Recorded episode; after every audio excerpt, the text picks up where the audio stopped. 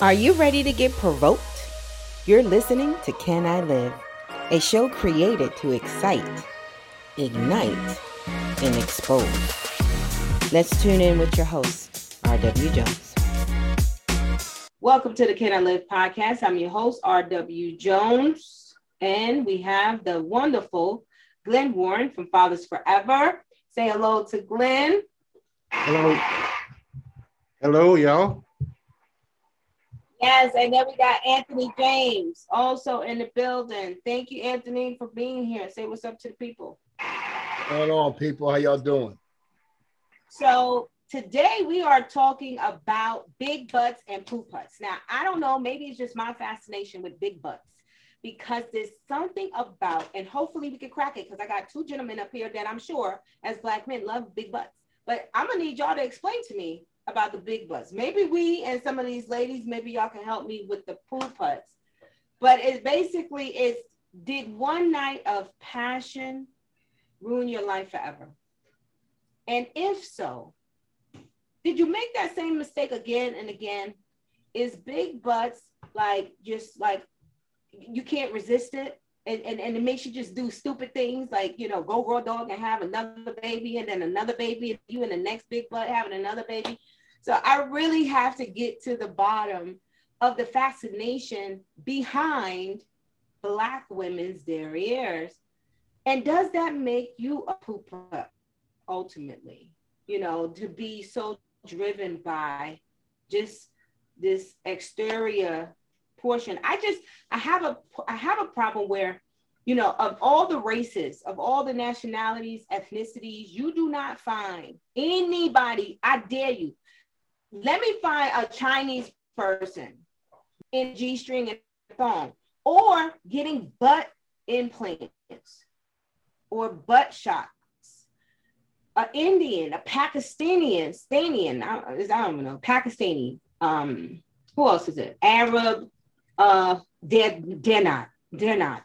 Probably get stoned to death. They're not. Um, white women, you you you don't even see that often. So I'm trying to figure out who did we allow to serve us this narrative that black women was just that when you see a black woman, the next thing is like, look at her ass. She got a fat ass though. You know, long she got a fat ass, she good. And obviously that stereotype or that narrative has fed through and festered in our communities to the degree, you know, that some women are out here straight getting butt implants. Fat, what is that? The, the videos with the Fix-A-Flats. People are getting pumped in their asses with Fix-A-Flat and getting these crazy pump, pumpkin booties. And I'm like, yo, you literally are laying on a hotel bed with somebody pumping something in your behind. I'm trying to understand who and or have what have we done to play into this narrative because at the end of it, if men are, you guys got to tell me, tell me the black, black woman's derriere is that damn fascinating. And that's what black women, that's what black women, that's what black men look for when they looking at a black woman. And damn let, let not a woman have a fat ass. Let her butt just not be that little pumpkin booty, that little what they call that booty. That's like little perfect. It used to be the apple bottom, but it's like it just looks like a plum. And I'm like, it it might look cute, but tell me if that's like, I mean, I might be a little vibes. But talk to me. Because I don't want to get nobody in trouble. Anthony, talk to me. Well, with my observation of what you just said and you know, I, I, I just, Why did you laugh? Huh? Because it, because it's crazy, and it, you know, I, I why why not laugh? It's not it's not funny, but the way you said it, you know what I mean? Um, because it's just out of control. It's been out of control, man. Ever since the the the pan, you go on a strip club, you you, you know you the women are uh, uh, twerking and dropping it like it's hot for dollars. So they think I mean, that's but, cool. They, that's what sell. That's what men want to see. Big asses. I'm just, I'm just trying. Right, I mean, I, understand like what I guess white women like breasts. Why that's like, you know what I just heard? Like what white women have to do with breasts. Like they would get a breast implant versus before they get a booty implant. So maybe it's just the appetite of men. Nah, well, I, I, I just think, well, eh, people like some men like butt, some guy like breast, but it's just a lustful situation that's going on that's out of control and and and Lustful. people are nasty with it. That's the bottom line. They just nasty. Was you na- the question? Wait, somebody's like the question is, was you nasty with it? Of course, I was. So I, what was, was, it? I mean, you seen it. You've been on the block. You know what it is. That was a lust. That was the lust of the flesh, lust, lust of the eyes. Period.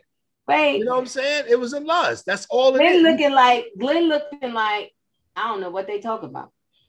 but that's what it was. It was lust. And uh, what else is gonna be? Come on now. It, it's lust, and it feels sin feels good. Sin feels good. So when you look at a, a black man or whatever man, I'm gonna say a black man's, I'm gonna keep it on me. When I was out there doing what I was doing, even now to this day, I just think you have to be trained. You know what I mean? Because if I see a woman with a nice shape, I I purposely look away. I purposely, that's for me. Because if I stare too long, my mind just start going, just start going like, yo, listen. And I don't even need that. I have a beautiful woman, but at the end of the day, the lust of the eyes, the lust of the flesh, you start looking, your mind is going to be going all, all over the place. I don't care what man you are, you can be Bishop Tutu. If you look at that tail long enough, you're, you're going to be in that tail mentally, emotionally. Mentally. Bottom line, bottom line. So so it's it's lust. It's just it's, lust. That's what it is. But I think we've always been fascinated. I mean, I think from the Pam Grier, Foxy, you know, she's a brick house. Yeah, we have these exteriors that's voluptuous and juicy, you know, and and great to look at. I just am I feel like there's something happening that maybe we're not paying attention to because I just don't understand why black women, why are we doing well, this. We, Nobody we, else is doing this. We've been turned out. Our race of people, we've been the women has been sold, turned out, and so it's it's good for them now. They feel that's what that's their worth. That's their worth. Their body is their worth. And so they flaunt it the way they flaunt it, which and it's a shame. You got people now with poles in their house now. They learning how to climb poles and stuff. So so it's it's out of control to the point where I mean I get it. I get I mean, it. I get it. Low, whereas you, you and that's a low self-esteem situation too. That's a very low self-esteem when you gyrating out there. You know, one thing I can say about the Muslim community, I, I, appreciate seeing those black women. They talk, people talk about the Muslim community. Man, they cover their whole body. They cover everything. So you just gonna have imagination on what would you want your wife to be covered up like that? But she ain't got to be covered. She, I'm glad she's mature enough not to do. She well, she ain't. I don't think she's gonna put on a turban or any of that. But she's not out there dry, gyrating neither though. But let me tell you something. I think here's here's the thing, ladies, because a man ultimately, and, and Glenn, you can help me out. What every man wants a sexy woman.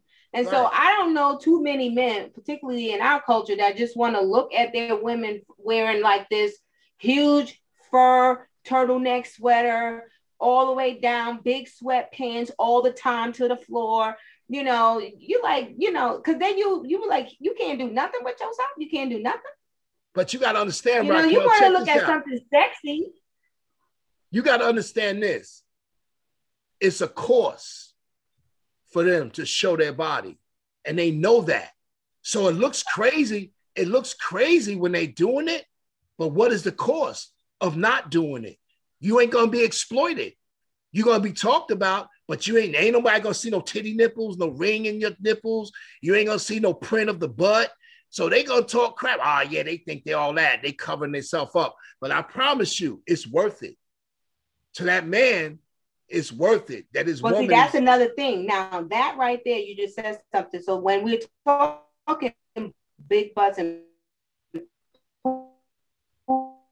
butts, I think that ultimately and I saw this on I forgot his um, website.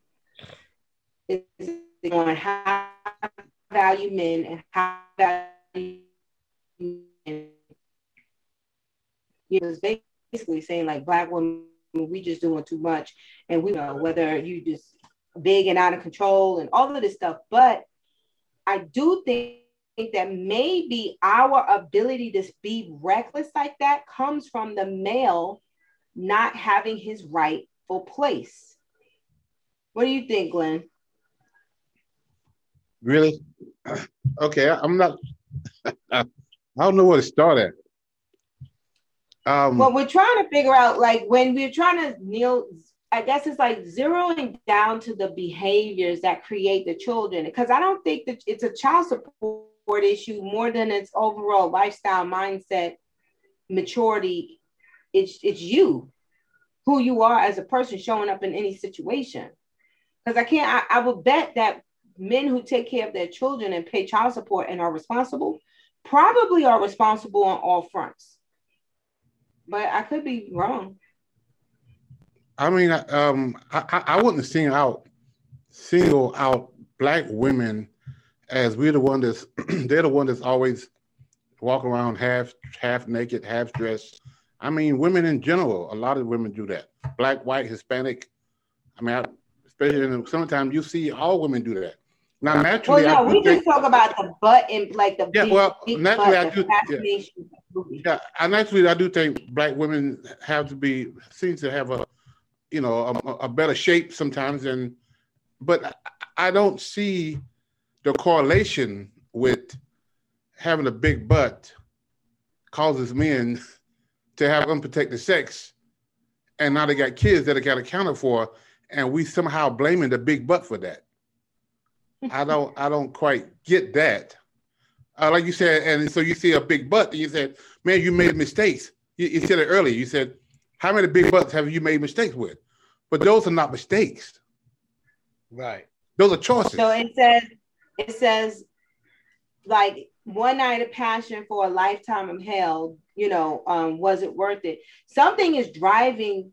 Okay, so something is driving men to have unprotected sex with women. And I'm not saying it's the women with their the way they're provocatively dressed. What I'm saying is in this subculture, because I'm going to call what we're talking a subculture. It is not by any means necessary to, you know, um, indicative of the black race. By all means, no way. However, when you're looking at child support statistics, you do see most of the people that are in child support are low income, poor. They're poor. They're broke. They're poor and they could be poor here, poor in their thinking, poor in, in, in their judgment, poor in their value, poor in all of these things. And so the correlation maybe is just a subculture value system issue. And this is one of those things in the value system because everything is cool in the beginning. You have sex, and then things just go bad. Like, but, but and I don't know what that means but every time of a, responsibility, like what? Yeah, but every time a man have unprotected sex, a woman is a woman is there with them. So right. you can't you can't say you know it's the man's fault because he had unprotected sex. It's both of their decisions to have unprotected sex. So it ain't a man thing, it ain't a woman thing. It's they're choosing to have unprotected sex, knowing the consequences could be I could get pregnant. But people choose that for whatever reason whether it's lust or whether it's uncontrollable, people do that. Whether it's black, white, blue, rich, poor, people make choices. And a lot of times, the consequences of the choices, as you know, is now because you have two or three babies, you would think, you know, I've seen this big booty and I got lost control and I we have unprotected sex. and then I got a baby, and then next two years down the road, I see another big booty, I lose control. It ain't the booty that's making you lose control. It's you. It's your choices. It's both of your choices because both of you decided to have unprotected sex. So I can't blame the big booty for me having uh, a child out of wedlock, uh, a child that's, still not married to. It's a combination. So you don't see. Both. So you don't see a correlation between I see the big booty, I want to hit it, and I'm gonna hit it raw. But and then that correlation that I'm I'm looking at it that way, and then damn, she got pregnant. Uh, that's her problem. Because yeah, I mean, no, I don't. Yeah, but the, the, the, the common denominator is you're not being responsible. You're being an irresponsible person. Uh, right. number one, the first one is you had unprotected sex, and then the second one is now you're walking away from your responsibility, and you can't blame the big butt for either one of those. You have to blame your choices. One of the guys so in our class is it is it okay? So let me stop. Let me drill right there. Is it unsatiable lust that drives you mad in the middle of that moment where you could do no, you could go the other way, but it, you just and it's insatiable. It yeah. takes you over the lack of discipline in that moment, and then boom.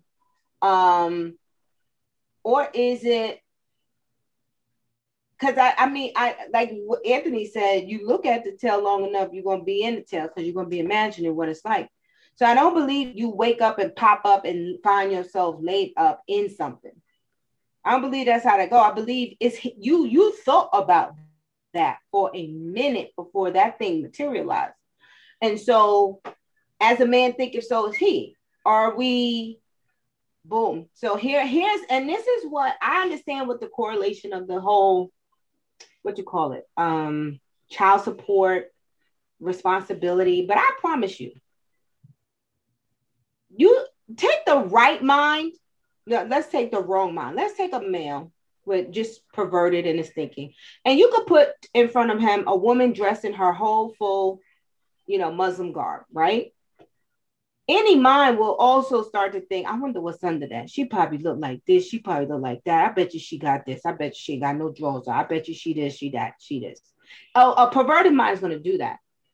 But initially, I think I heard the brothers say, you know, they don't want their women to even entice right. such thoughts.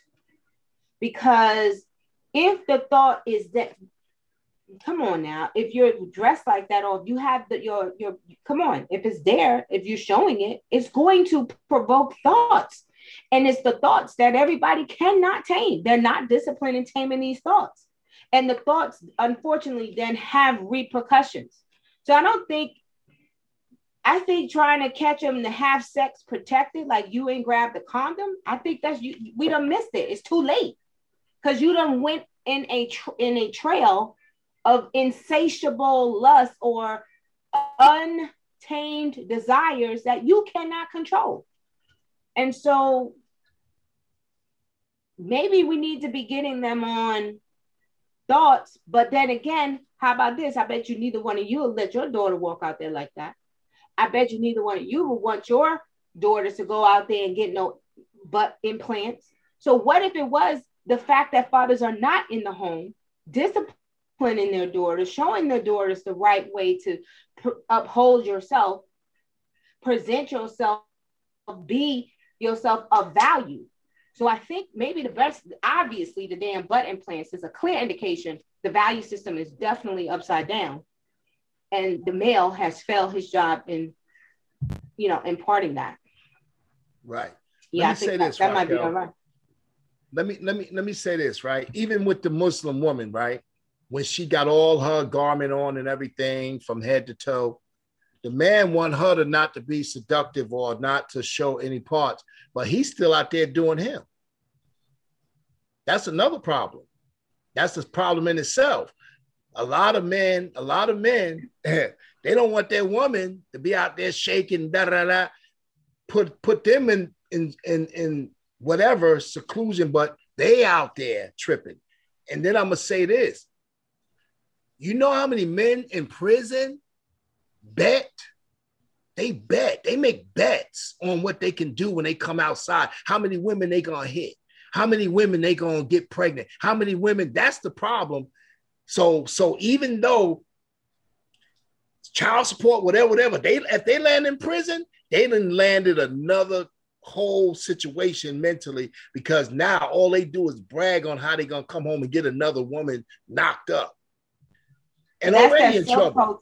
Then. That's the subculture. That's the ignorance. That's right. the that's the mindset of that subculture because I promise you, every nationality or culture is not in jail. If they thinking that, like, I don't know, outside of Muslims that practice more than one wife, like, if a, they have their kids, they're gonna take care of them. Now, I'm not saying all Muslims are like that. I'm just saying there is a vast, vast, vast, vast difference in the mindsets. And I'm I don't know if we're talking about a large percentage. I would say so because you got half of what half of our we make a 12% of the population, but almost more than 50% of prison, almost more than 50% of all of these agencies like welfare, public housing, Section 8, we're disproportionately represented. Right. So the subculture is vast, it's big. Right. It's very, very large. And we if you if we're going to dissect this issue, I'm just trying to, I'm just and honestly, I'm just throwing all these little topics out to find out where the hell do you start in trying to unravel sex education. so that does bring me to the, the point that I think our strategy should focus on maybe like we're like prevention. So I do believe that's why where is this? The hands-on guide to um, get your hands off my butt, the hands-on guide to avoiding the welfare system um, free ebook download on my Instagram, but you got to get the hard copy from Amazon.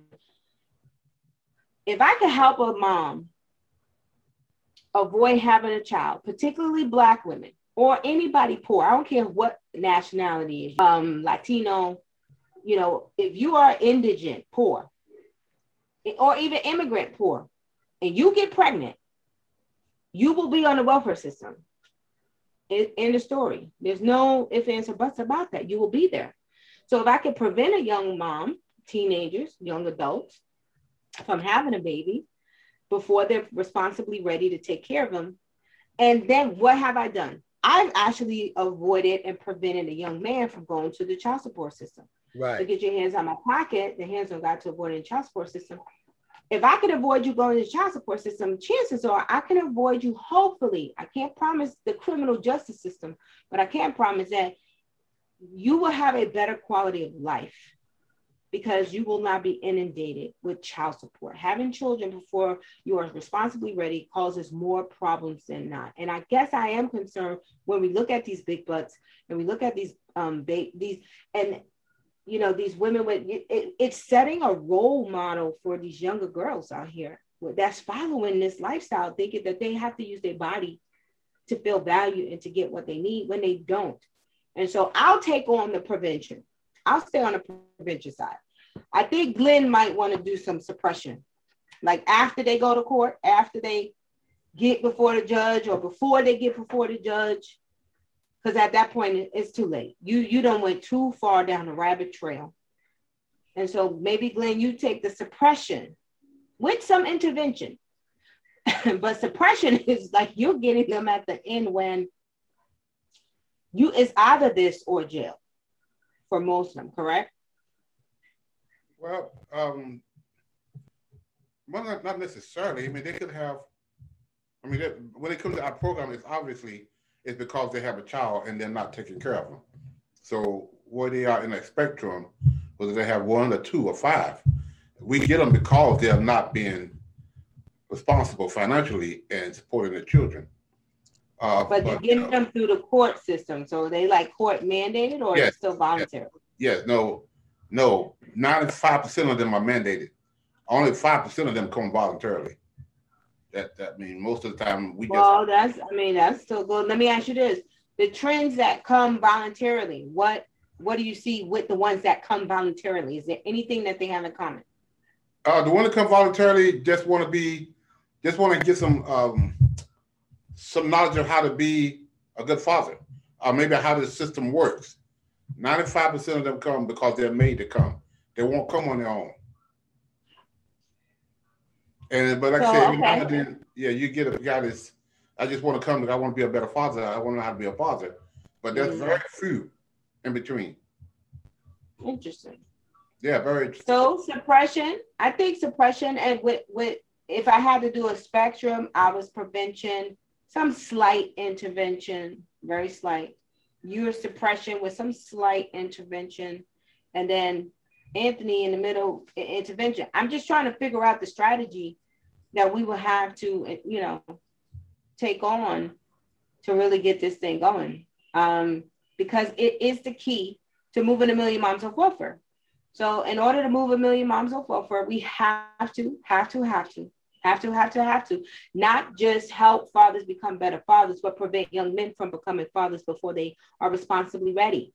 Exactly. Yes. Yeah. And sometimes a lot of guys are in our program, maybe they have one child. You know, they don't have five or six of them. And and when, when, when we teach them the class, they realize now, oh wow, I, I, I don't need to have any more kids. Now they don't have three or four kids under they don't have three or four different moms now. Some of them might get early, some of them might get when they got three or four different moms because they don't, you know, but they've been in and out of the system for years, but they still haven't learned the lesson because they still doing and the same I think thing. it's also on a men. I would beg to differ, even on the male side, because I'm not gonna just blame women. Now I have four kids, so hello, four by three different men. Okay, which then I would then say if I was a dude and I seen that this woman already got one cat, one child, two child, why would I want? She is like real fertile. I'm ha- have sex with her unprotected unless I have no concept Lust. of what it means to be, huh? What you Lust say? takes over. Lust takes over that mindset. That's true. Lust takes like, over I'm all about of to that. bust this nut tonight. I'm about to bust this nut tonight. That's just, I mean, I don't know what the hell I was thinking. Probably the same thing. I think. guess. I think. I think. You know. You know. Most people say, "Oh, that's that's for kids. That's for child." Well, you got to treat some of these men because they act like children. You know, I used to act like a child. That's why I had three kids by three different women. So, the sex education part is huge. Sex education. That's huge right now. I think that would be a game changer because they would have to take that course. That would be a, a wise decision to have, have them take a course of that to reiterate, to reiterate some of that. You got to try something. I mean, you got to try something and, and, and, and you can That's help kind of cool. I, I haven't, didn't they used to have that in school, but it was Yeah. not what it should be. Right. It wasn't, they, they didn't get all near. Right. They they they should I think that would be a, a smart, a wise decision for them to go take a sex education course if you know before because half of them don't know what they they just having sex. They don't they they don't know what love is, they don't know what none of that is.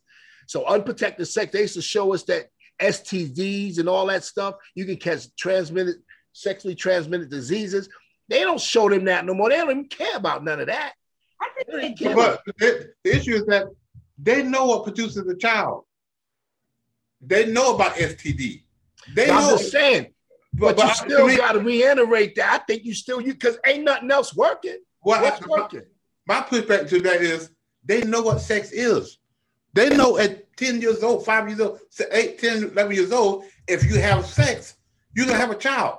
So I understand what sex education is, but they know that already. It ain't like that this is, oh, somebody told me if I have a unprotected sex, I'm going to have a baby. They know that, but they still doing it. So they like they don't know it. Not a lack of- put- It's not a lack of I don't know what I'm doing. They know what they're doing. But if you make them take a course of that, they ain't gonna like that. No, remember the baby that you had to carry the egg around to, you know, and that I don't think the egg was justice. Then they had the real baby that would actually cry, and you had Right. to feed it, and you had to take care of it. I'm not sure, but I don't know what else we could do. However, I guess I was trying to drill down, you know, with the big buzz poop buzz. uh, What was it? I definitely intrigued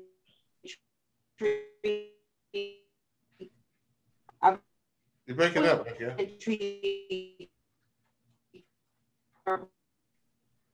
You froze, Raquel. Oh. Is it still frozen? Well, your your um screen is like pixelated a little bit. Yeah, I see. Can you still see me? Yeah, we can see you. Oh yeah, I don't know what happened. I was saying that women's derriere and the need to have the need to have this exterior the need to please the eyes of the black man, the black man knowing that his in most cases he ain't even covering the way he's supposed to cover because if he was really covering you wouldn't even go out the house like that. But yet we still seek that validation. We're still seeking that that need to be feel beautiful be loved. And i'm just you know it's no different from like you know i don't know. I'm just i just feel like there's no blame game for sure, but I could almost promise you that if a woman is out there acting straight careless, you could probably guarantee that the father just wasn't there.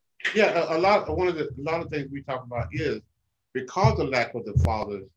Fathers validate. Fathers, you know, without the lack of the fathers, the little girl don't feel validated. She don't feel because nobody there to affirm her and who she is. A lot of times, so she wants that attention. And of course, the young guy is telling her, you're fine. And she wants to appeal to that. So now she's taking off clothes because that makes him tell her she's you know, that she's pretty, she's gorgeous.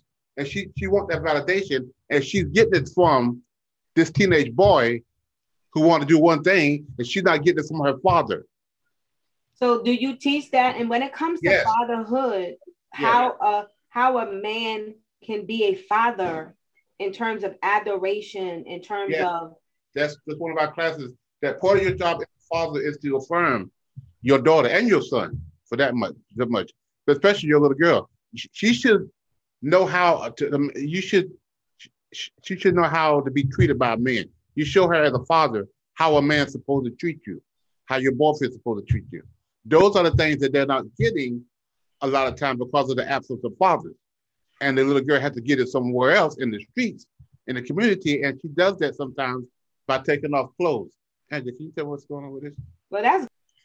I think we're talking about we've been when we were in high school, we had sex education. We did remember Raquel, eh, we did the egg thing in health class, right? Yeah. We did part of the part of the school year was the, the health, and the other part was something else right? Yeah. We learned about the STDs and all that other kind of stuff, yeah. right? We learned about pregnancy. When we did the egg project, we had to carry the egg for like one week. We had a husband. We yeah. had to learn how to budget. We had to learn how to discuss, you know, who's going to do what and whatever, right? But I think the thing that is missing from that, and we need to start young and maybe in health class when we're in high school, they need to they need to um add the, a component of parenting. They told us how to, they were teaching us how to budget, how to make decisions in regards to money, but a relationship component needs to be added to that as well. How do we have healthy relationships as parents? In addition to carrying the egg, and in addition to the, the, the budgeting and all that other kind of stuff. Mm-hmm. Healthy relationships. There needs to be, and it seems it seems odd maybe that we will need to add that in school, but I think it's important. We have to start with them early because we cannot we cannot assume that at that those things are being taught at home. Really introducing to the children, the teenagers, that when you cannot learn how to effectively communicate with the other parent, when you cannot learn how to make decisions with, mm. uh, amongst yourselves and amongst each other, what what can end up happening is you can end up in the court system. And this is what happens when you end up in the court system. These are the things that you could potentially experience. Yeah.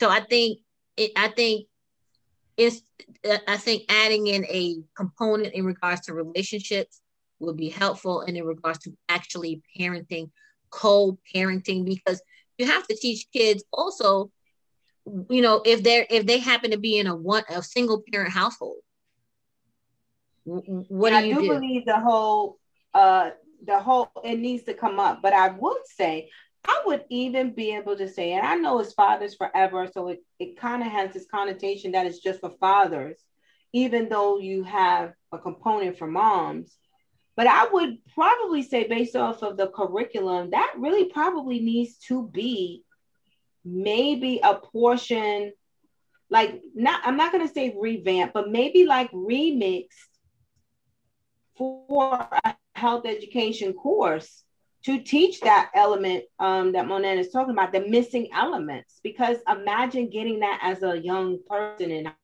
high school, not even sex education. I don't know what they would call it. You know, they have these names. I mean, they can still do the sex education with their, stu- their stupid best practices. I don't even yeah. think they do that. I, am not yeah. sure. I can't tell you. My kids came home. They do do it in high school in some part, but I even thought health education was taken out of the curriculum. Makes sense. That makes sense. But here we are. We're talking about grown men that's in child support court. They think like children. So you can reiterate. You can teach that. You can teach. Bring that to the table, like you just said. The relational piece. You know what I mean. The co-parenting I mean, he's probably already doing it. Glenn's got his program doing that, but that's always important. I mean, co-parenting because they don't know what that is. They don't care.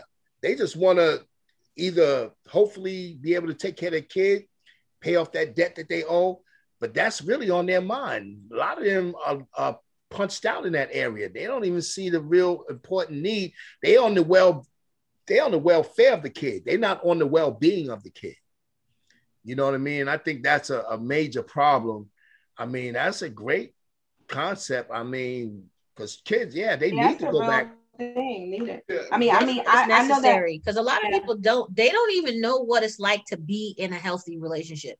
These kids or have dysfunctional relationships is. even as teenagers. Or what a healthy relationship is, which I will probably state it is probably not a healthy relationship to be driven by these insatiable desires or you know if you're looking at it let me ask you guys this. If you're looking at a woman and one thing as a, if you were talking to a young man and and he's constantly just he he wants to hit it because he just want to hit it. That's what guys like to do especially young guys. They want to hit it would you say that he had the would he be in a healthy relationships because of those thoughts does those thoughts mean unhealthy relationship no no, no, just hormones.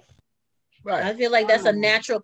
It's a natural thing for men to want to engage in sex, just like women. Now, please don't get it twisted. Men, Women want to have sex just like men. Of course, well, women, women, women, the oh. one who initiated. the women initiate. Oh, they do. Right, but listen, listen. I got a shirt right on my shirt. You know, I got shirts right it says fatherlessness is the cause of poverty.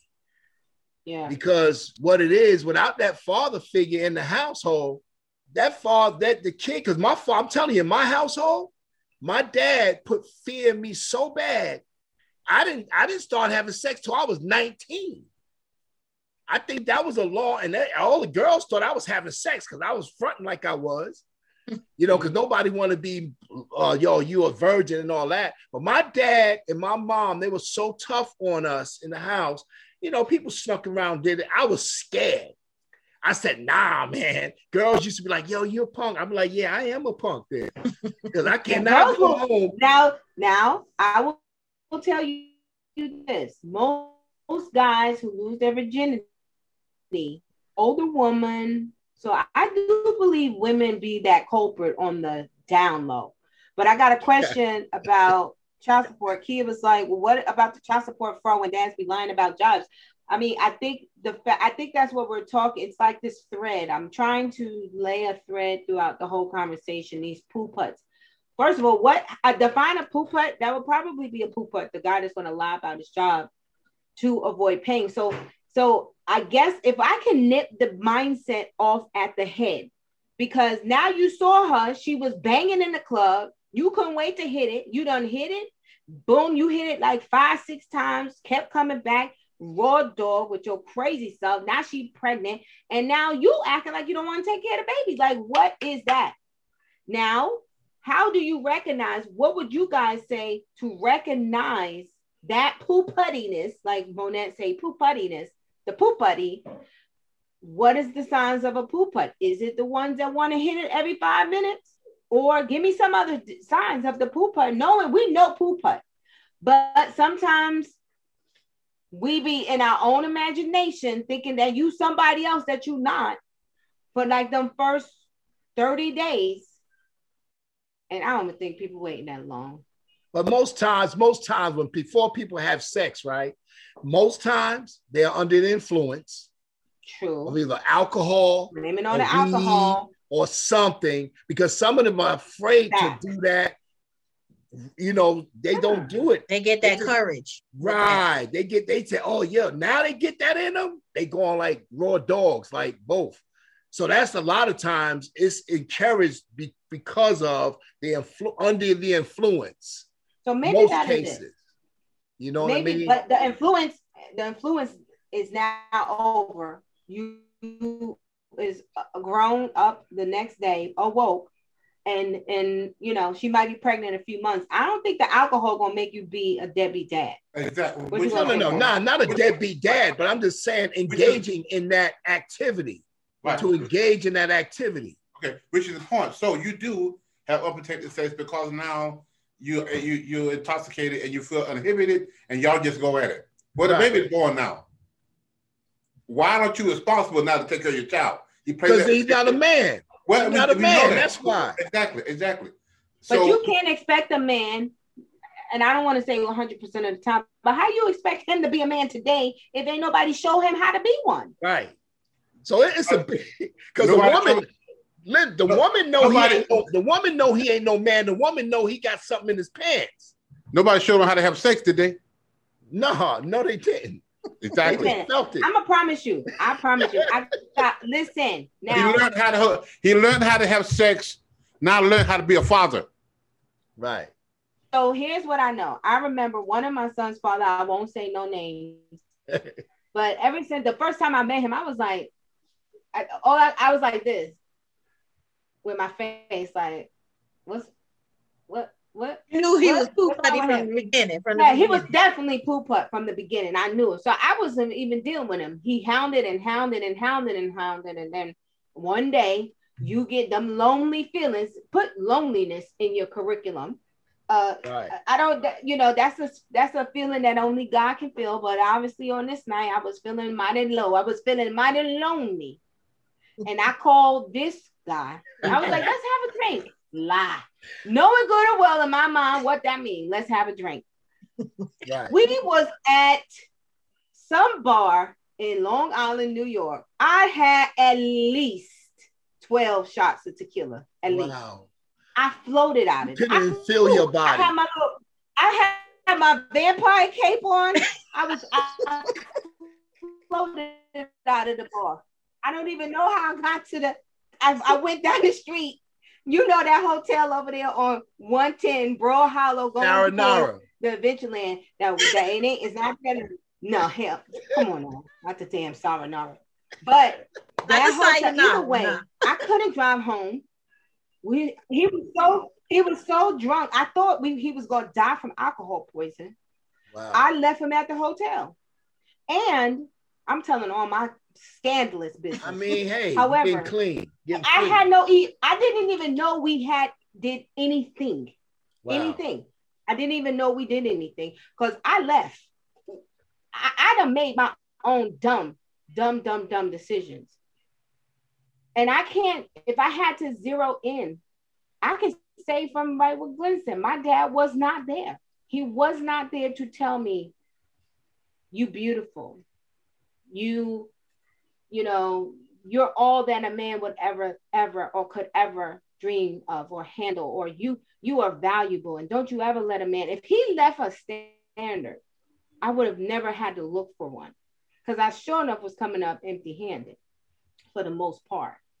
But I know clearly the lack of my father being present in my life to tell me these things caused me to look for it. Most of the men were at least 12 to 15 years older than me, also. I was what, 28, they 40. Old men, geezers. And it's just like, so, you know, and my dad was a good man. He was a good man. He was, you know, had some some drug challenges. So I think the drug thing definitely because I know we used to take care of our kids. We were there in the house taking care of our kids. Old school, we was there. But when they put that damn crack in our streets, that tore our neighborhoods and our families up. So you know I'm gonna blame the white man, Glenn. I'm coming right around the corner. I'm gonna blame him. because at some point in time, every time we were like doing good, something would come in to just tear us down. And that crack took us out. It took it it sent us on a whole trajectory down a whole pathway. What was crack in the 80s, 30? What is that? What is 80s. that? What is 79. 20, 50? Is it?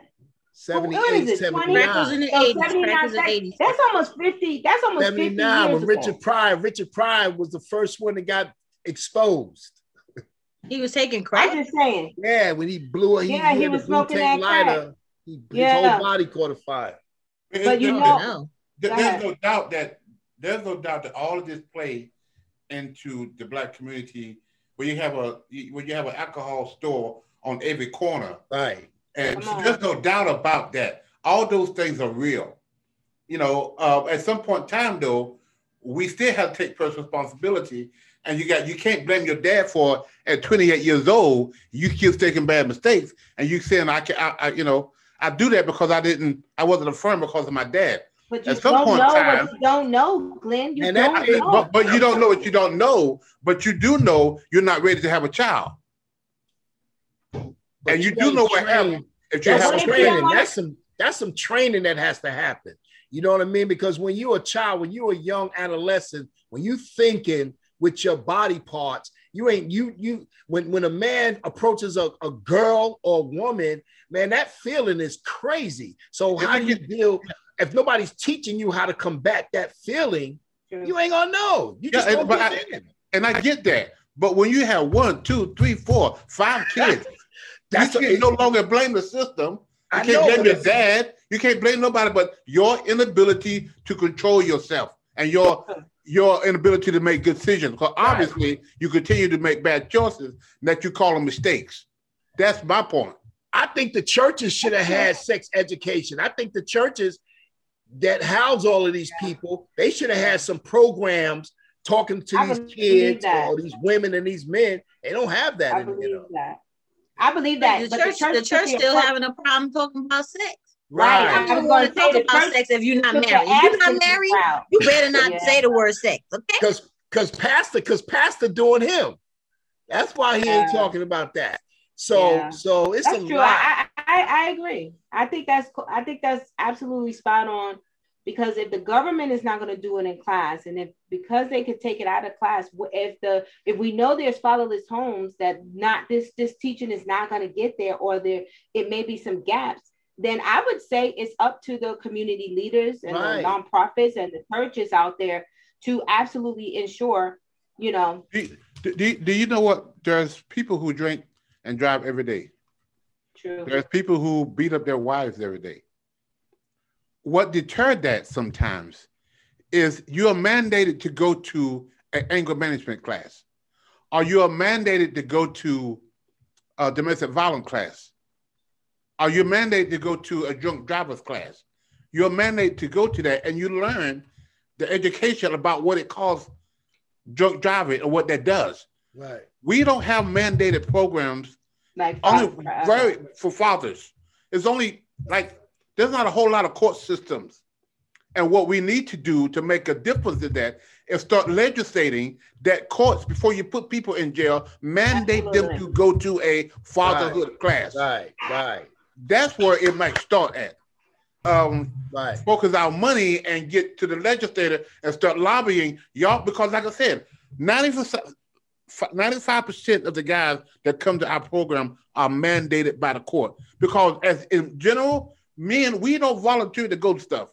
Women, y'all can go to stuff again. We don't do self. We don't do self help a lot. We don't go to the doctor to stuff falling off. Right. If you stop working, then we'll go to the doctor. but that's just that's who we are. So these guys, when it comes to our program, they're mad, but they're mandated to go. And check right. this out: only thirty percent of them are mandated to go sh- show up. The other sixty percent, because Oh, you they mean still, they would still whether go to jail. Oh. Or they would still find a way to beat the system. Right. Um, but if, if just imagine that if every child support, every hundred counties in North Carolina had a mandated pro, pro, program to send these fathers to when they're not being good fathers, you might see a lot of this stuff go away. Right. Because Well, that's a, on the it's- policy agenda. I, Yeah, I, it's the absence of fathers. It's a done deal. That's a policy agenda. Yeah. It's the Right. absence of fathers that's causing a whole lot of stuff in our in our community. It's the absence of fathers. Right. But let me ask you this. I guess also we need to probably, I mean, there's initiatives, there's data out there. I don't need to go reinvent no data. I'm sure your organization has looked up the data and the stats that talks about what homes without fathers produce.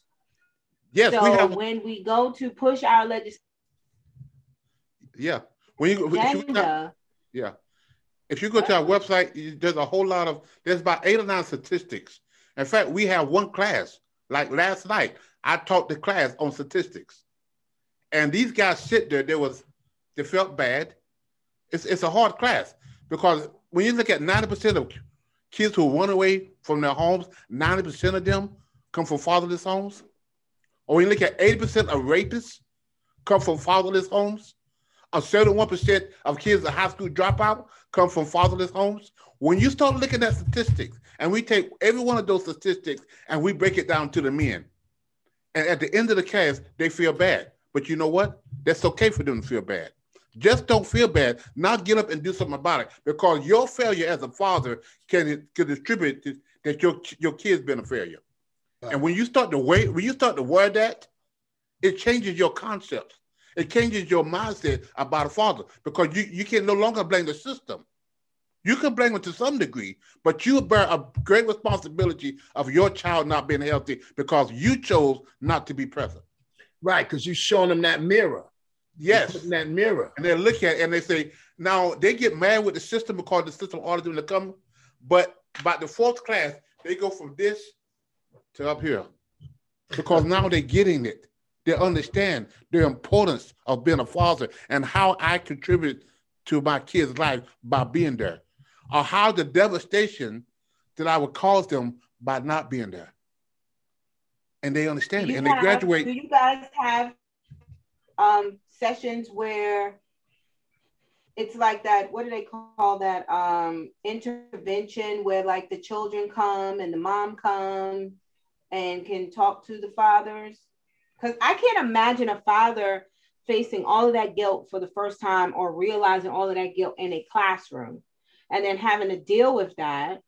You know, that's enough to just be like, And, and that's why it. that's why we have the one-on-ones. Much to we have the focus coach, which is a one-on-one person who comes along and, and get these guys on on on on an individual basis and, and help them walk through some of the process.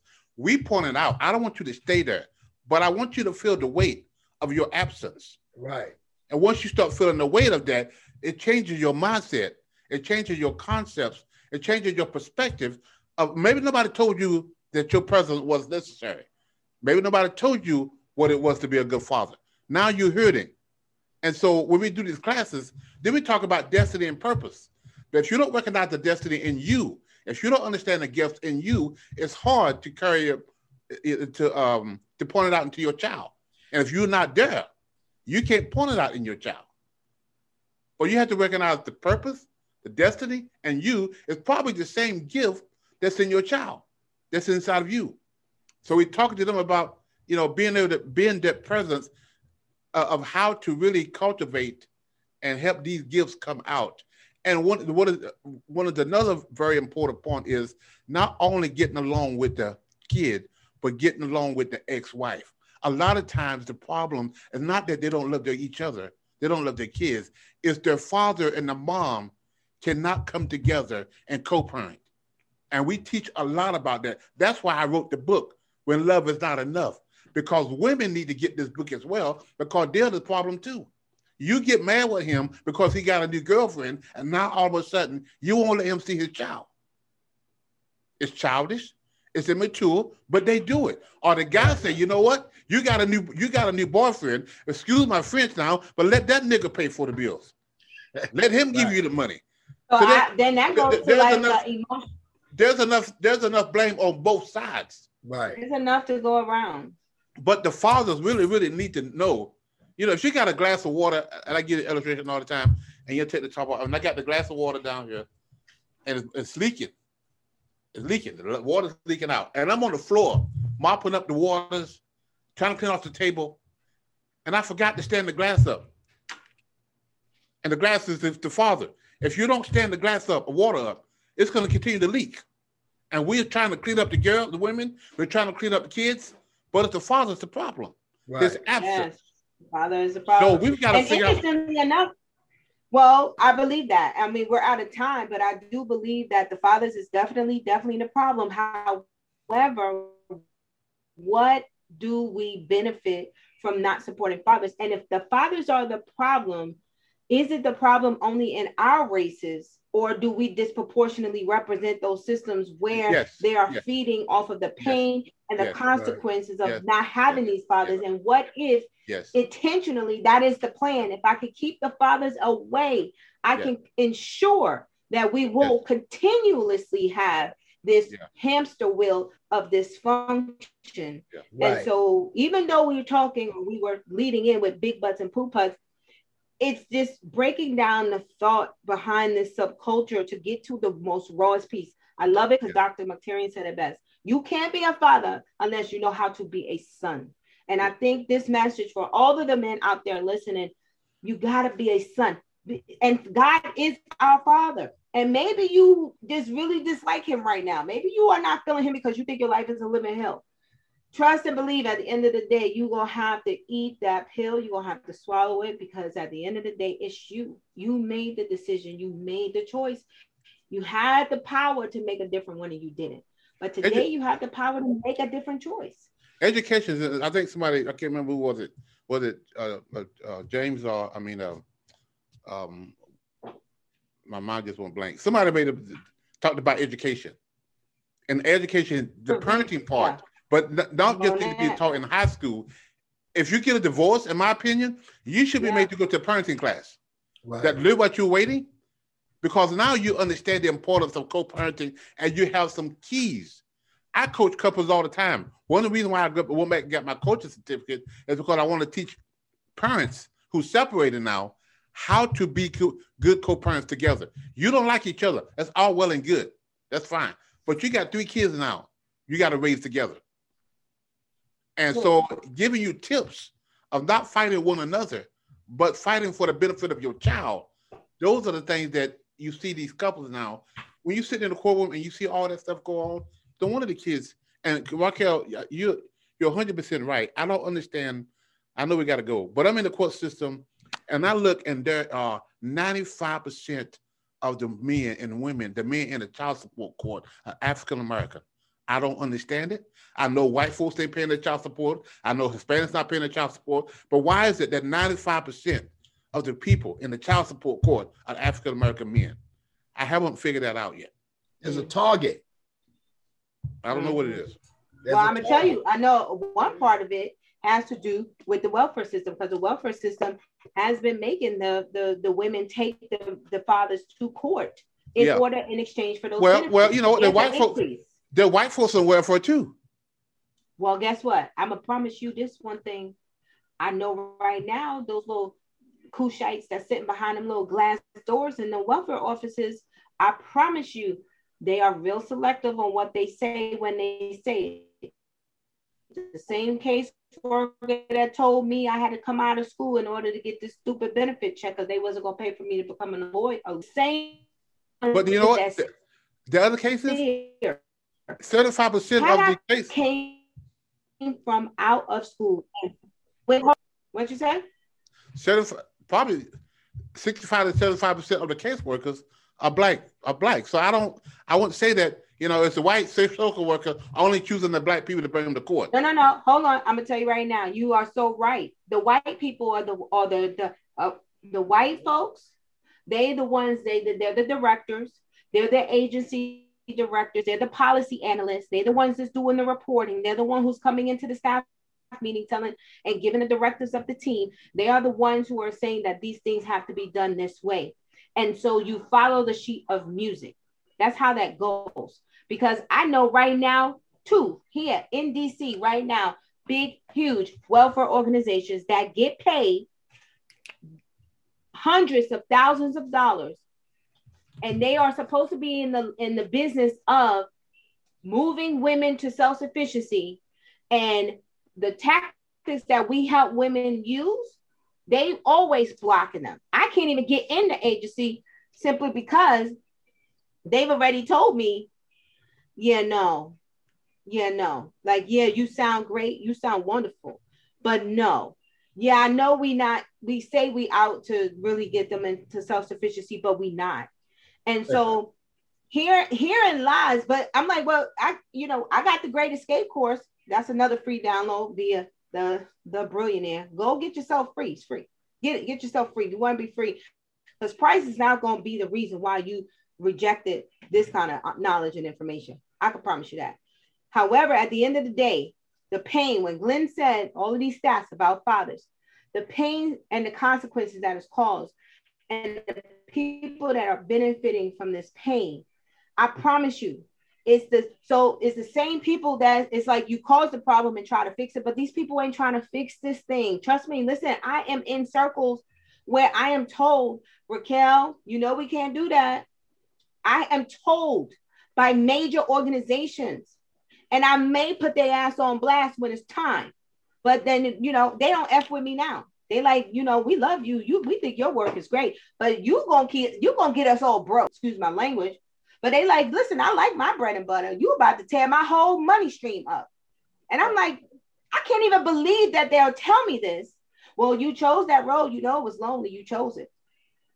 Listen, And I'm listen, like, yo, so here we are playing this merry-go-round, but the gig is up. The time is over for the merry-go-round, for this whole everybody in the name. Because listen, if you out here trying to move people into self-sufficiency and people ain't moving, you need to go find something else to do. Your you are not good at your job. This is the shout out to all the nonprofit organizations out there. Now everybody want to be on equity and inclusion. Go sit your asses down somewhere. You just a part of the problem. You really ain't trying to. But set listen, listen, part Raquel. of this problem. The biggest problem in our community, the biggest problem, and I don't care who, who says different. I know what it is because I I lived, grew up in them. The church, the church. If we can't oh, But come we the together, church. You we the church. right? The But you, church. you already know what I mean. An organization, the organization that if the 5013C that, you know what I mean? If we don't come together, if that don't come together, ain't no community. Because most people gonna go, most people are in church. ain't thinking that this man is is supposed to be my correlation to God. And if what kind of God is y'all living, if y'all gonna keep going from your church into Caesar's palace to continue oppressing these people and holding these people at bay in these programs. So I doubt anybody, I ain't gonna say anybody, but there's a lot of people that just can't hear clearly. You ain't hearing from the, the throne of grace. You ain't hearing from the king. You ain't hearing from the king because the king, he not gonna is he's not switching up that language like that. So you, the church and the organism, I can't expect the people to do nothing more than what they are. Dr. McTarian said it best. A seed can only produce after its own kind. You plant apples, you're gonna get apples. You plant bananas, you're gonna get bananas. You plant baby, you're gonna get a baby. Listen, I know, I know deacons, I know men, I listen, I know deaconess, I know ministers, I know and they deacons. just toe up. They got they got so many kids. They owe child support. Listen, it's So then, cracked so over. then guess what? You got to take the deacon off. The deacon is irrelevant. It's they still got that broken mindset. Just because they went Right. to deacon school, so yeah, I you, mean, you poo putty deacon poo putty. You the deacon poo put. I want to make sure that what I know is as we unveil and move forward, because this is just the very, very beginning. It's just conversation, you guys. But eventually this thing is gonna turn up. It's gonna turn way up. Trust. It's only very soon before it turns way up. And we just want to make sure you guys got access to all the goods um, that you're going to need to get yourself free. Get yourself free. Let's take our lives back from the system. Let's stop depending on government to do everything. Let's just do better.com. It's on Facebook. Uh, about, yeah, no faith in the black churches, no trust, like the police. True. That was from India. And also, Shout India also Moo Moo, said, India, I love you. Glenn, that that your course needs to be virtual ASAP. She said, Mr. It Moore, is. you need a virtual class ASAP. It is. It is It's called Father Forever University. Type it in the type it in the chat. Father Forever University is. Well, let's put the link in the put the link in the thing. Father Forever So fathers uni what? Fathers, Forever, Forever University. Is it is it a cost? Yes, but we got scholarships. We're working on getting some scholarships. There's scholarships. Party people, do y'all hear? Get your lives together. Listen, and I'm gonna implore some of these ladies. I know you probably got a real jacked up relationship with your son's father. You know, maybe just call the truth. Send the white flag out. He poo putty. He saw your big butt together at one point. It was all cool. It was cool at some point. Come together and just say, listen, we're mature enough. I handle, I could, I could communicate this. Let's let's let, let's take fathers forever. Let's take this course. Let's just sit and listen to the course. Let's take the course and invest in yourself. Y'all out here, we, we could buy Starbucks and all kind of coffee beans and all kind of sneakers. Invest in yourself. Get the tools that will make you grow personally. Personal, personal, personal development. Get it, get it, get it, get it, get it. Invest in you, invest in yourself because you will be the strongest for your children. We have the uh, 12 classes. Now we got a textbook. It's called I Am a nice. Father of Heaven. Test will be out in, in, a couple of weeks. It's got 12 cl- classes with homework assignments, and we discussed that those um, classes in our live Zoom on Thursday nights or Saturday mornings. They have to go read the chapter, and we come back and we discussed it, and we and so we got a, well now we got a textbook. You know what? We're in school. You took an English class. You had to have a textbook. There is a Father Forever textbook now that we're going to use. That, that's a book that we anybody can buy the book. You don't have to be a part of the university to buy a book. But well, uh, I'm gonna also say this for all the city councils out there, county commissioners out there. If you are listening to this, all the judges, all the everybody that works in social services, if you work for child and family services, it is your duty and your responsibility to ensure that programs like Fathers Forever are mandatory, mandatory, even before a child support order is rendered. I believe fathering a parenting course should be proctored, facilitated somewhere to curb this. If you guys are really interested in curbing what we're seeing, don't talk black systemic nothing. Don't do systemic nothing. If we're not going to pay attention to the core, the, the, the heartbeat that is feeding the system in its fatherless homes. And so our goal is to move a million moms off welfare. And guess what? You can't do that without taking care of the needs of fathers. I put so with the, all of that being uh, said, huh? We also, our, our goal also is to be is to get a million fathers in a fatherhood program. All right. Million moms off welfare. So we got it. So with that, we gonna have, that's why we're gonna talk on Friday. I'm coming to Raleigh, y'all. We're gonna talk on Friday and see what that looks like. One million dads in, in, in, one million fathers, one million dads, you know, in the fatherhood program, something. Yeah. Because I mean, but see, they, Glenn, that's why you know I'm still. I mean, I really haven't left that child support thing alone because even though we're going to pay for those things for the lobbyists or not lobbyists because you're nonprofits or you're not supposed to lobby, but an right. advocate to promote some kind of education, some kind of policy change for sure. Um, you can have some lobbying, but not a lot. Um, it's a question. You see the question from James.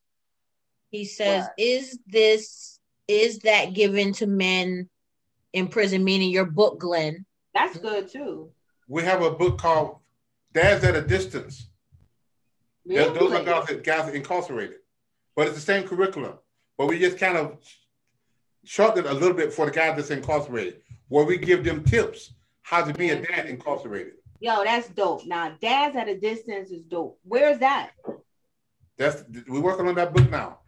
Okay. Okay, so soon but I, I think he's talking but, about but, books that you have now. Are they being given to yes, we, we, we, right now they're incarcerated for child support? Yes, we're working on we're working on getting some the Wake County to get to get the uh, the virtual class into Wake County. So yeah, we could take these classes anywhere we want to go at because now all you need is a, is a Zoom and uh and the internet, and we can take these classes.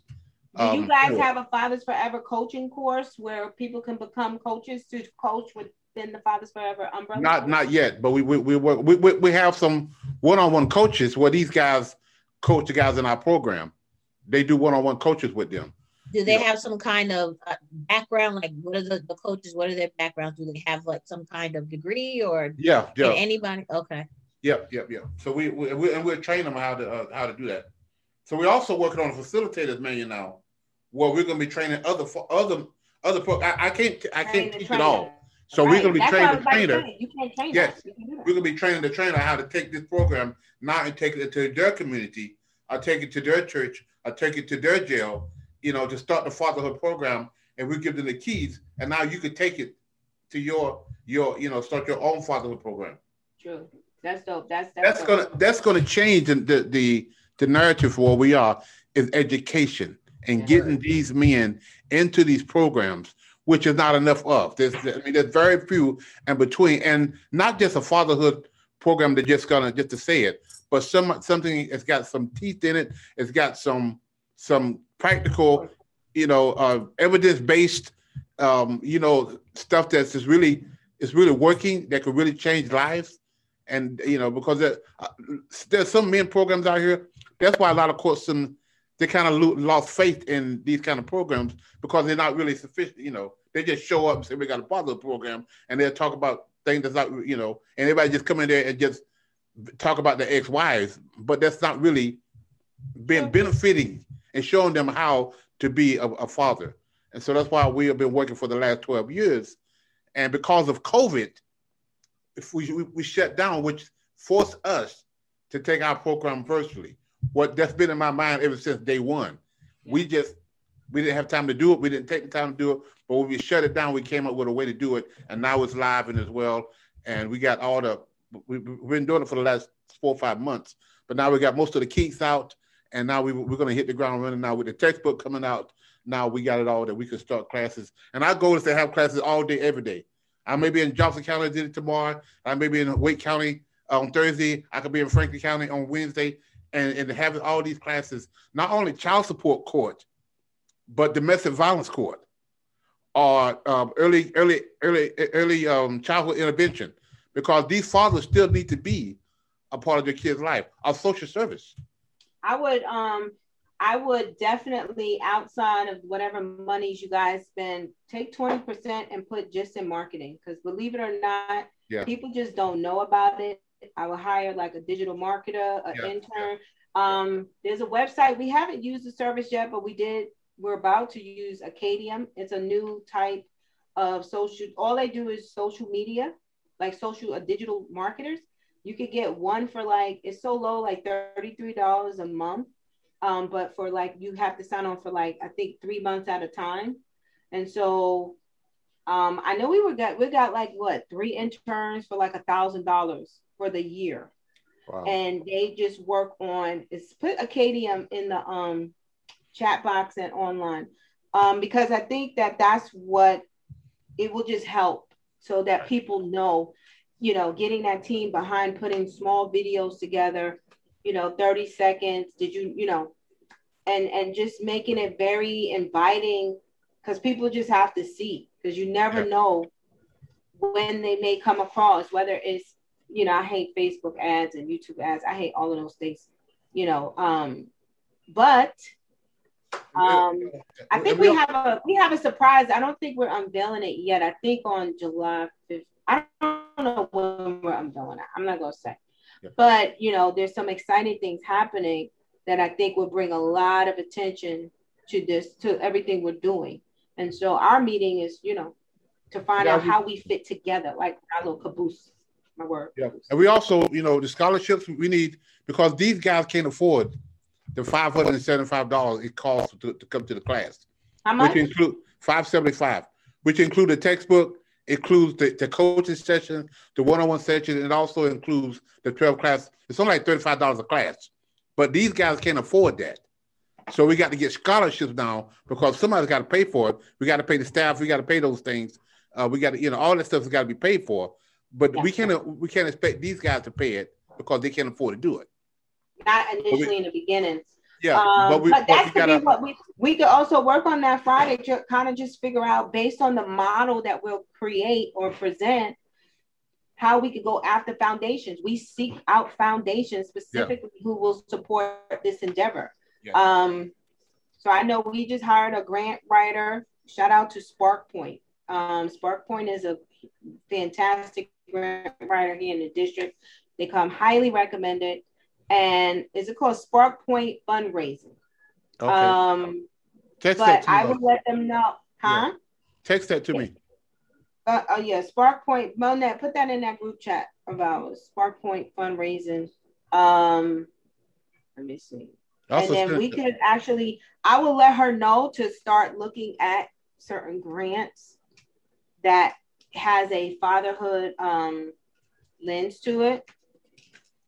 Yeah. Let's see, SparkPoint fundraising. Yep, it's just sparkpoint.com, but it's spark-point.com. Yeah, I'm big on don't re we're not recreating the wheel. If he got an aspect, I got an aspect, you got an aspect, Anthony. We all have an aspect. We just gonna put it together because we're not reinventing the wheels because we are the best at we the best who ever did this. It, it, it right took now. us, yeah, it took us 12 years to get where we are now.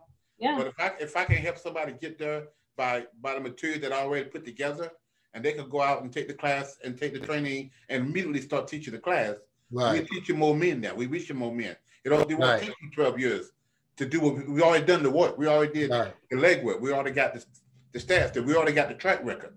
You know, we already got the the, the, the reference. Uh, we already got the guys that lives have been changed. You can take this fatherhood program now and go start your own and and teach these men. You know, and every every 12 weeks you do another class. There's Right. 12 more classes Yeah. that you, you touching these guys in the community. And That's that- really that's, how you do it. And that's it- gonna and make it the- and it really kind of is a soft uh franchise type thing, but Yes. you pay license fee to Yes, the fathers yes, forever, yes. and you get the policies, the all of that he just said. Yes. And so we should be starting that. Let him be your first pilot to see how it works Yeah. and see what work can be done if two go out there in the name pushing this one curriculum, doing this one thing. Because even if he's doing it out here and he's bringing people into the main lobby where he may have to take on some classes too, but at least you know there's a percentage of revenues shared across somewhere to pay him for his time. So I think that we need to really, really consider that. Um, you know, to where we can, because it's not going to work if we work by ourselves. It's not going to work. It's not going to work. Go ahead. Yes. Before we go, YouTube, like us on YouTube, subscribe to our page. No, to. we got a couple of subscribers in the trying to get last 100. couple weeks. Eight months gotta- later. I'll don't put the link. like- I'm gonna put the link in our chat so you can go ahead and like it. Invite Okay. your friends to like it. We want to be able to Lynn, broadcast via YouTube so Yeah. even more people can um, listen. interact with us. This Yes. what I Like us on do. Facebook as well. Can I live podcast? Listen, what we gotta do, like now, now at this point, it's not, it's a, it's a joke at this point. It's not even funny. Uh, it is already June 15th. By June 30th, we need to have 100. I think it's like 20 something people. I need. We will airdrop the link. Put the link wherever in your phone, wherever you are. Get to your class. Tell your class to go like the podcast. Not sharing this stuff inward with our circles is unacceptable. We gotta.